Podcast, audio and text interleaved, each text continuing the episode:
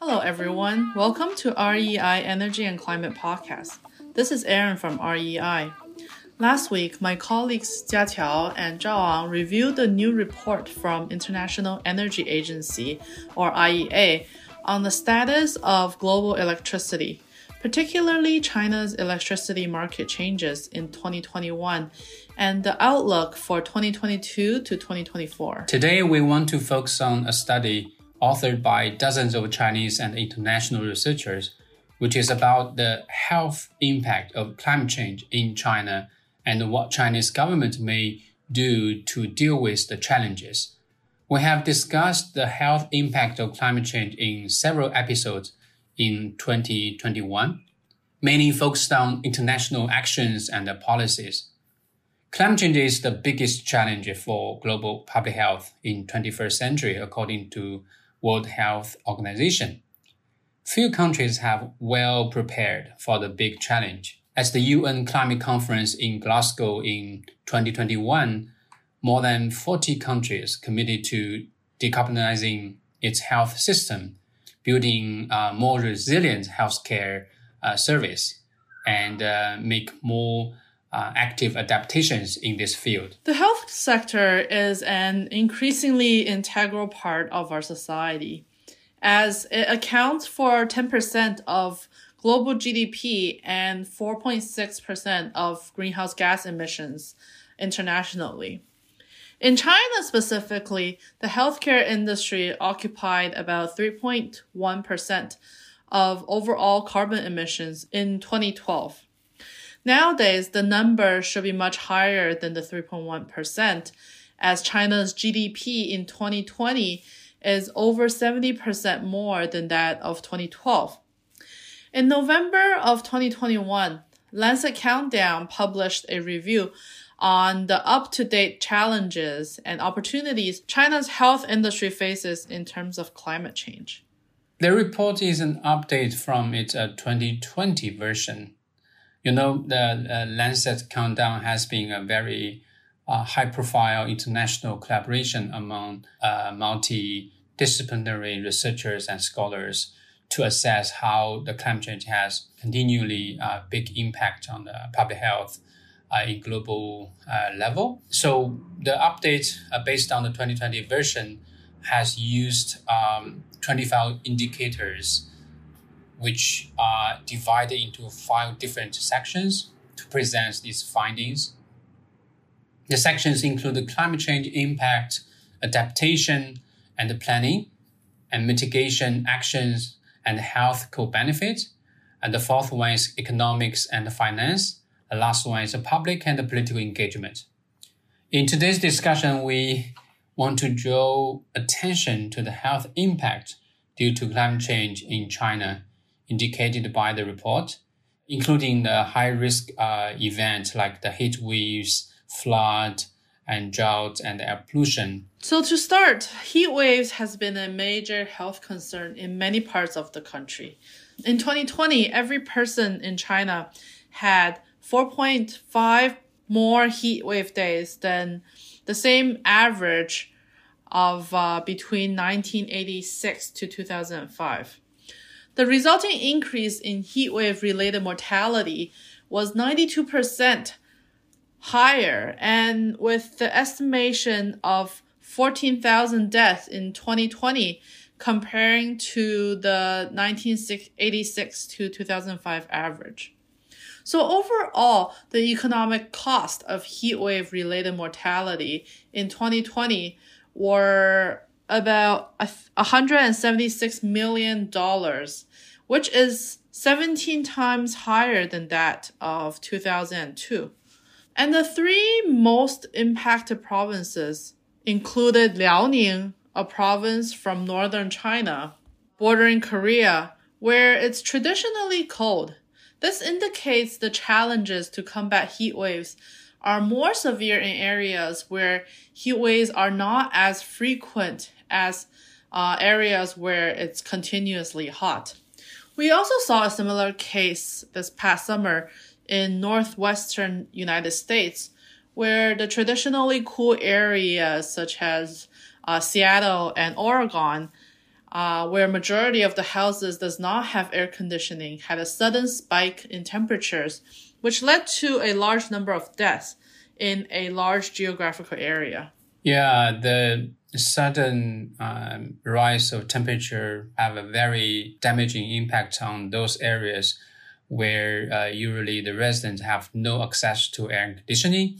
Uh, so that kind of extreme weather will uh, support uh, the demand about air conditioning system in, in those communities. Uh, on this regard, uh, the consumption of the electricity in those communities will jump in, in the uh, summertime. So it's continually to uh, demand the higher consumption of electricity. if the electricity, additional electricity consumption comes from the fossil fuels, that will make the climate change worse this is a logic we may understand better if we put the extreme weather, particularly the heat waves, into the uh, mitigation of the climate change. So the potential heat-related productivity loss uh, is another big thing. It has increased in the past two decades, reaching uh, 31.5 billion hours of work uh, loss in 2020 Traditionally, agricultural work loss has decreased due to changes in workforce uh, composition, but construction and manufacturing sectors have seen an increase in productivity loss. National economic cost of heat-related labor productivity loss in China have increased by 2.3 times from 75 billion US dollar in 2011 to 175 billion US dollar in 2020. So it's a quite big increase. Yeah, and uh, other uh, extreme weather events such as flooding has um, and droughts has also impacted uh, China as a whole. Um, the number of floods in China increased significantly since 2000, but the number of droughts somewhat remained the same. However, the damages caused by flood and droughts has decreased um, from 2004 to 2018. And that is mainly due to the improvements in terms of emergency response capacity in the country. In 2018, there were 35 million people that were affected by floods. And economically, the loss from climate related extreme weather events decreased from 53 billion US dollars in 2009 to 42 billion US dollars in 2018.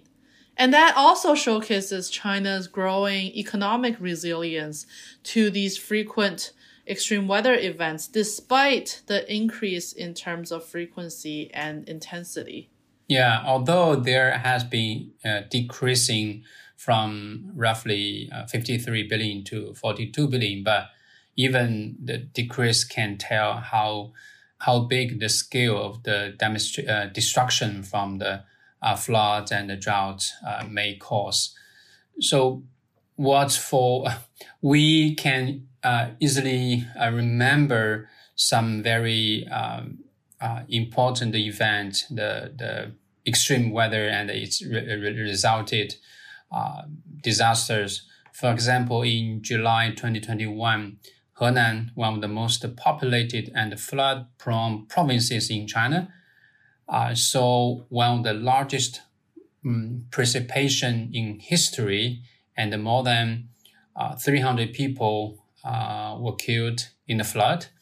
It's, it happened not only in rural area, but also in the very populated uh, urban and the provincial capital um, streets, even the subway system. So it's equivalent to nearly 80% of the total death tolls from floods in China. Even though China's resilience towards extreme weather events has increased over the decades, we still saw major disconnect and a lack of efficient response in Henan last year. Yeah, and uh, another important indicator, health indicator is uh, infectious diseases. So the report showed during uh, 2004 to 2019, as a result of warmer daily temperatures, the vectorial capacity for transmission of dengue fever increased by 25.4% in China's um, 18 provinces. And this is another key indicator to showcase the impact of climate change.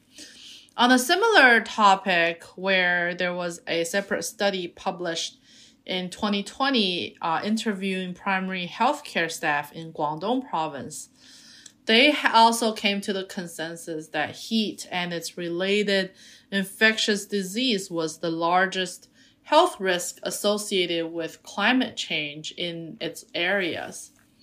In that survey, 85.7% of the respondents agreed that heat related deaths were caused by climate change. And 89.2% of those agreed on the spread of, of infectious vectors were caused by climate change. Now, 89% of the healthcare workers that was surveyed accept that climate change has significantly impacted the increase of dengue fever uh, within their own areas. So they also mentioned in the survey that uh, the more rural the area is within the country, the more severe these infectious diseases are. And at the same time, those areas' healthcare workers are lacking in resources to combat the increasing threat. Addressing health threats from climate change requires long term efforts in both mitigation and adaptation. To mitigate climate change, China has already committed to carbon peaking before 2030 and carbon neutrality by 2060. This is achieved through various aspects of the economy, including energy production, transportation, and China's energy production uh, carbon intensity has decreased, but electricity demand increased by uh, more than 3% in 2020, including wind based electricity production and solar based electricity production increased by two digits relatively to uh, 2019 levels. Coal usage continued to grow in China in recent years, uh, so uh, reaching reaching new highs. Uh, you know, the report was published in uh, November 2021, so it only uh, take into account the electricity consumption in 2020 in China. But in the last episode, uh, as we mentioned in the beginning of this uh, discussion, with my colleague Jia Jiao, uh, I also provide some observation and analysis about why China's electricity demand had a big jump, particularly from the coal-fired power plants uh, in 2021. Of course, the data are based on the IEA's report, but uh, I think uh, we have some our own analysis and examinations. If you have interest in that topic, please check it out. Yeah, and economically, investments going into coal-fired power plants has uh, decreased from $9.3 billion in 2019 to $7.9 billion in 2020.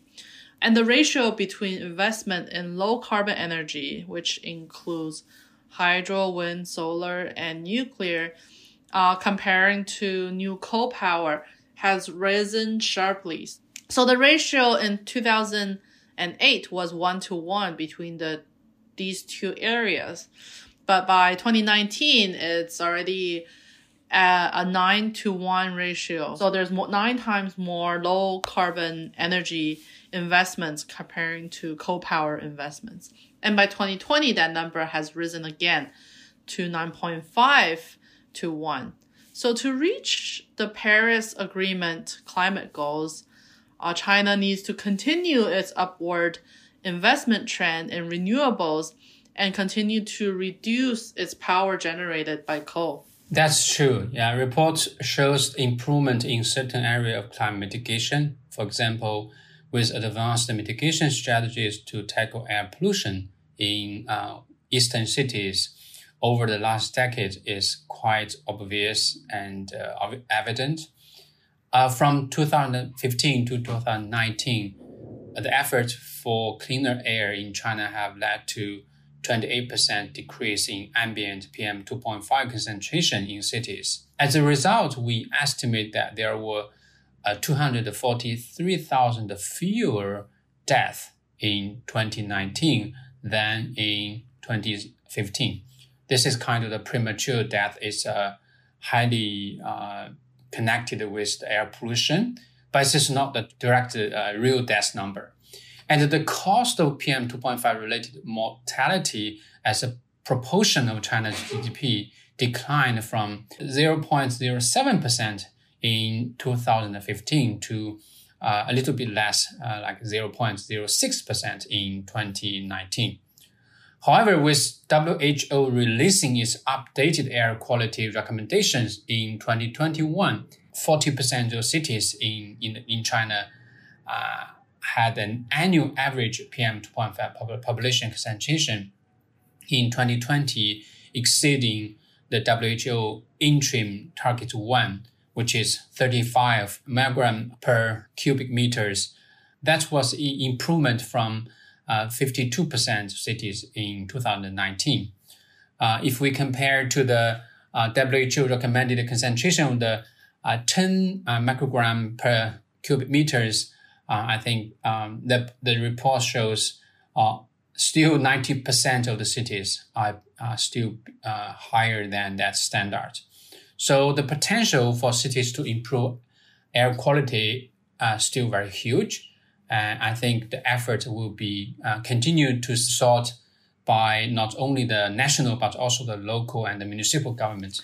Yeah, and um, this particular scientific journal is different from others previously, where it also analyzed the importance of media coverage and political engagement in terms of the increased health benefits from climate change.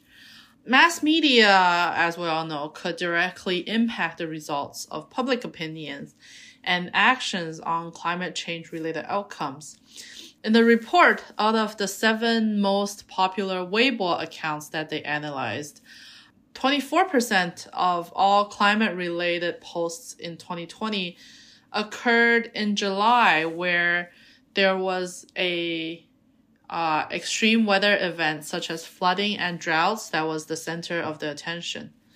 And there's been a shift of focus in media coverage related to climate events and health, especially from air pollution related topics in the early 2010s to floods and mudslides in the later half of the decade.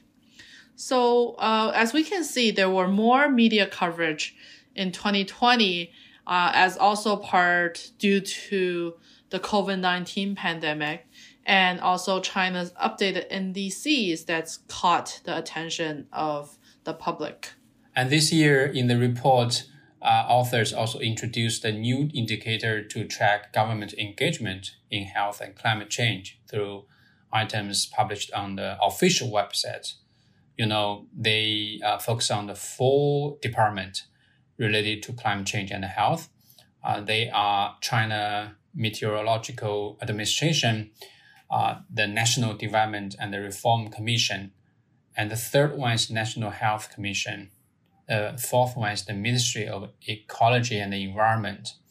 So those four departments are major uh, administrative agencies focusing on climate change and public health. The indicator found the governments are more engaged in climate only issues, especially in carbon mitigation and meteorological disasters. But often health related topics are not covered or interconnection between those uh, topics, particularly the public health and uh, uh, climate change, are not really covered. The report calls on scholars and government officials to be more engaging in raising awareness on the linkages between the climate change and the public health. I think uh, this interesting uh, indicator can uh, provide a very good uh, signal for policymakers to uh, increase their efforts.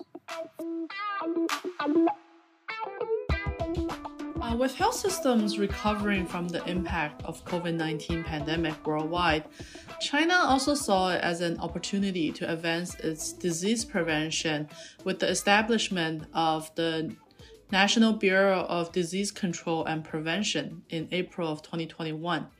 And that is somewhat equivalent of China's uh, CDC.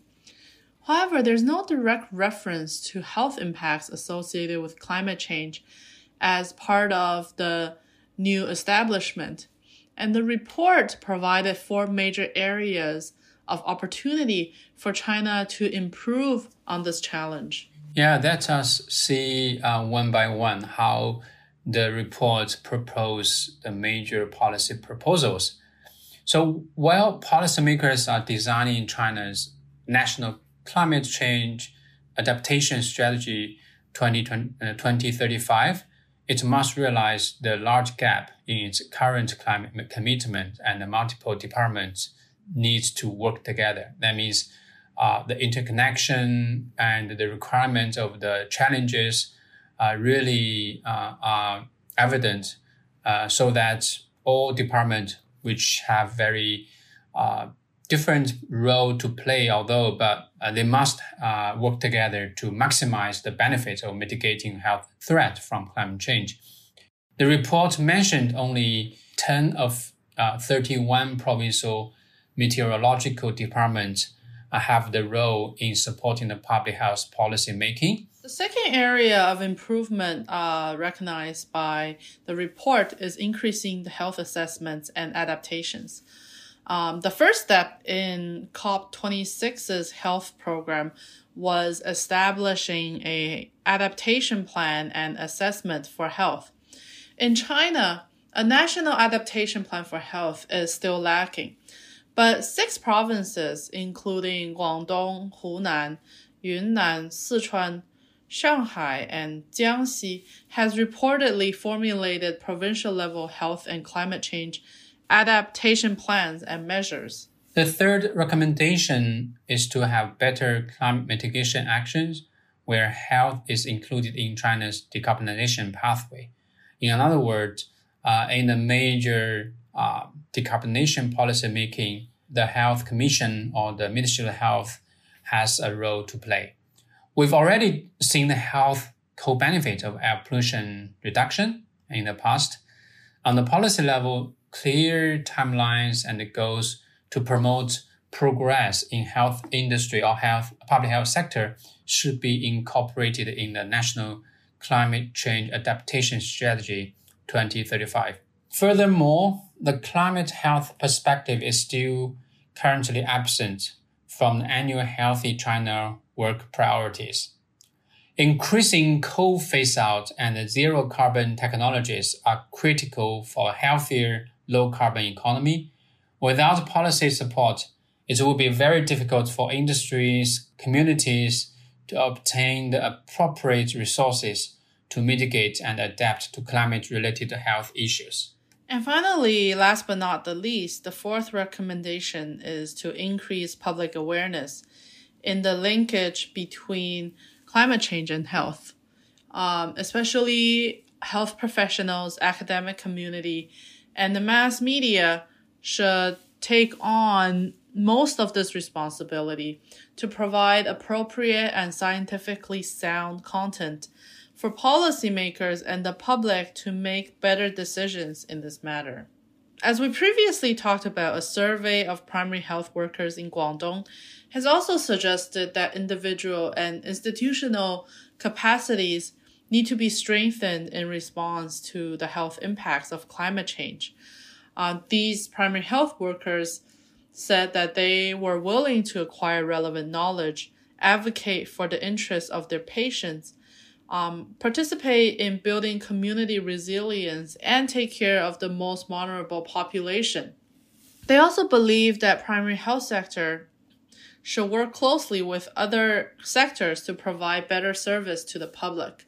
However, they outlined that their greatest challenges were the lack of funding, resources, and training and education in this area. Yeah, overall, this report had very well uh, examination about the health impact of, of uh, climate change in China. And as we just mentioned, the full proposal also show how important the policymaker need to uh, act. And uh, the report give very specific uh, ideas to uh, make uh, policy changes. It emphasizes on the potential for climate change to become a much larger public health threat than current COVID-19 pandemic and the importance for China to recognize the potential to significantly improve the health while taking advantage of the pandemic recovery processes. So, um, from the economic perspective, China can follow examples of UK's uh, national health system, uh, NHS, as example of uh, decarbonizing the uh, sector. Uh, as an international pioneer, you know, UK as a host of the COP26 in Glasgow, uh, the NHS also had a very high uh, engagement with other countries' uh, healthcare system.